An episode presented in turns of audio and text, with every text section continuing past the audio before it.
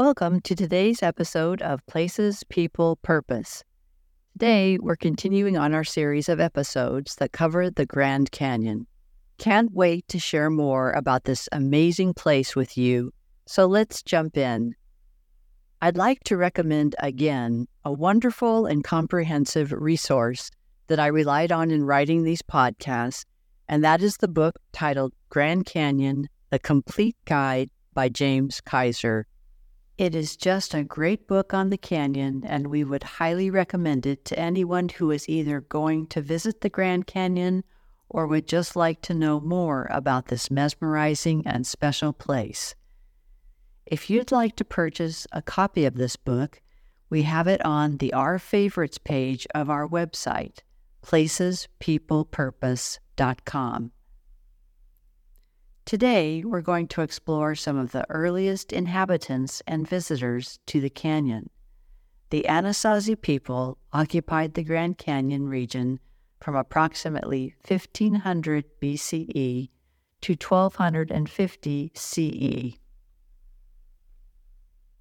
It is believed that they flourished in and around the Grand Canyon for over 2,000 years. Then it appears that after this time, and during a time of prosperity, they abandoned their settlements and vanished from the Grand Canyon altogether. No one really knows why there was such a swift departure. Some believe that the Anasazi fell victim to a severe drought Others blame a depletion of natural resources. And others believe that there was a great war between neighboring tribes. There isn't enough evidence from which to draw any solid conclusions at this time. What we do know is that many of the Anasazi moved south and merged with the Hopi and Zuni tribes. Within a few centuries, other tribes such as the Havasupai Hualapai, Southern Paiute, and Navajo had also settled in the region of the Grand Canyon. The Hopi are descendants of the Anasazi, whom they call the Ancient Ones. The Grand Canyon is sacred to the Hopi, who believe that both people and animals are merged into the present universe from a mineral spring near the junction of the Colorado River and the Little Colorado River. Today, approximately 10,000 Hopi live among three mesas and 13 villages on their 1.5 million acre reservation located east of the Grand Canyon. The Navajo were one of the last tribes to settle in the Grand Canyon area after arriving from northwest Canada approximately 600 years ago.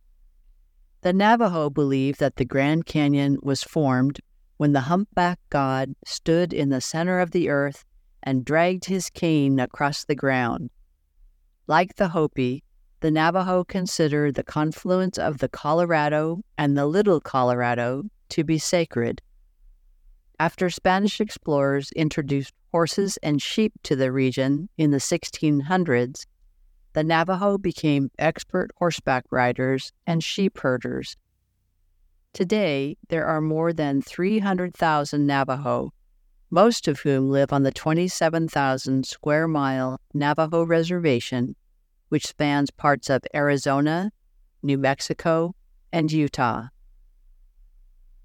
The Havasupai have lived in the Grand Canyon for over 700 years. The name Havasupai refers to the beautiful turquoise pools and waterfalls in Havasu Canyon which is the Grand Canyon's largest side canyon.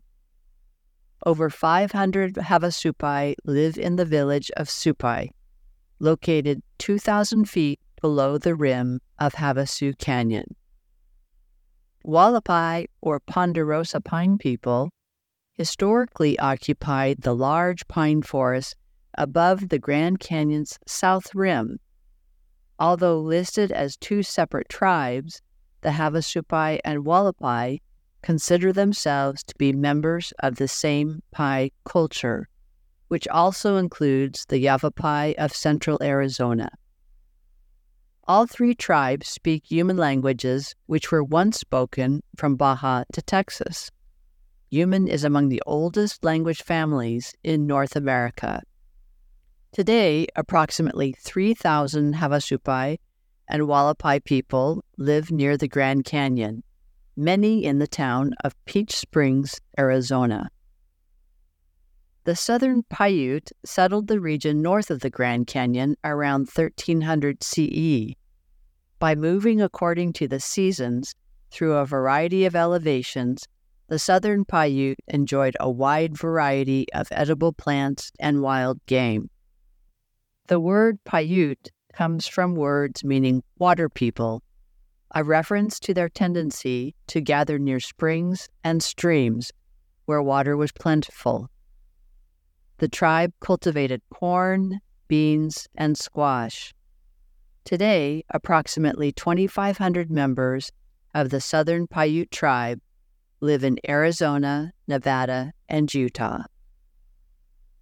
Even though we know that the Spanish were attempting to colonize Mexico and what is now the southwest part of the United States, they had little interaction with the Grand Canyon.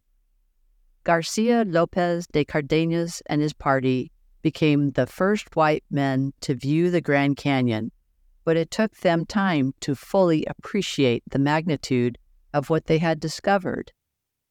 They were shocked to learn that rocks which appeared from the rim to be only a few feet high were actually taller than the 185 foot Tower of Sevilla in Spain. Now comprehending the Grand Canyon's true dimensions, Cardenas turned his men around. No further colonization attempts were made until 1598 when Juan de Oñate founded Santa Fe, New Mexico. A few decades after that, Spanish missions spread west towards Hopi towns.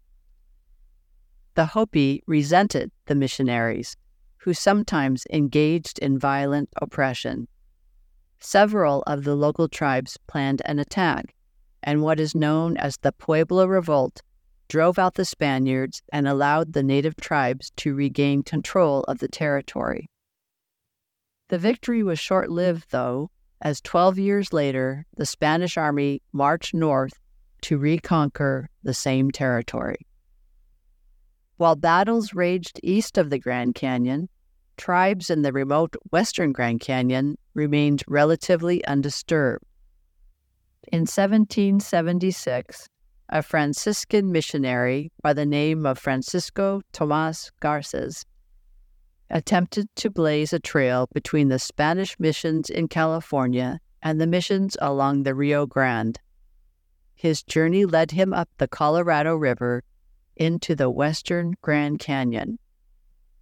Not long after the Garces' journey, another Spanish expedition by the name of the Escalante Party left New Mexico to find a northern route to the Pacific Ocean. By the time they reached the Sierra Nevada mountains, deep snows set in, and they found the mountains to be impassable. Forced to abandon their mission, the Spaniards headed south and crossed the Colorado River near the northern tip of the Grand Canyon. Thus, the Escalante Party became the third and final Spanish expedition to visit the Grand Canyon. Even though the Spanish had relatively little contact with Native American tribes living near the Grand Canyon, their presence had a significant impact on native life. We have previously talked about the impact of Spanish colonization on indigenous peoples and the introduction of diseases such as smallpox, which had a devastating impact. But there were also positive impacts from the Spanish presence in North America, as they introduced horses, cattle, and sheep to North America, animals that quickly became vital to the cultures of many southwestern tribes. The Spanish also introduced new fruits, such as peaches, melons, and figs. Now let's turn to look at some of the earliest American explorers of the Grand Canyon. As we learned in prior episodes, Mexico won its independence from Spain in 1821. But much like Spain, Mexico also generally avoided the desolate region, and the native tribes of the Grand Canyon remained relatively undisturbed. This changed following the Louisiana Purchase in 1803. In 1826, a trapping party led by Ewing Young became the first Americans to visit the Grand Canyon. Then, in 1868, a man named John Wesley Powell decided to organize an expedition to explore the Colorado River. He was an unlikely candidate to conquer the Colorado, as he was a one armed college professor with virtually no whitewater experience. Nonetheless, he launched an expedition of four boats on May 24, 1869, with a stated objective to make collections in geology, natural history, antiquities, and ethnology. On June 4th, one of the boats entered a large rapid that hadn't been scouted, and the boat smashed against a rock and splintered into pieces. The men on board were able to swim to safety, but a third of the expedition's supplies were lost. By the time the expedition reached the official start of the Colorado River, supplies were running low. On August 4th, the expedition reached the start of the Grand Canyon, and Powell was spellbound by the beautiful rock layers. On August 27th, the men camped above the worst rapid of the trip. Many in the group doubted they could run it and survive. Three of the men abandoned the expedition and said they would climb out of the Grand Canyon. No one ever saw these three men alive again. Powell and his men entered the rapid. Soon the waves grew so large that they could no longer paddle and just had to hold on for dear life. Amazingly, two days later, Powell's expedition reached the end of its journey. Powell's death defying expedition is virtually impossible to imagine today his undersupplied ragtag collection of mountain men conquered the wildest, most unpredictable river in North America. Today, their journey is often referred to as the last great expedition of the American West. That's all we have for today.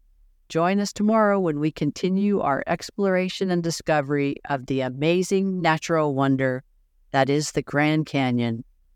We look forward to having you with us for our next episode of Places, People, Purpose, where we create connections to our world.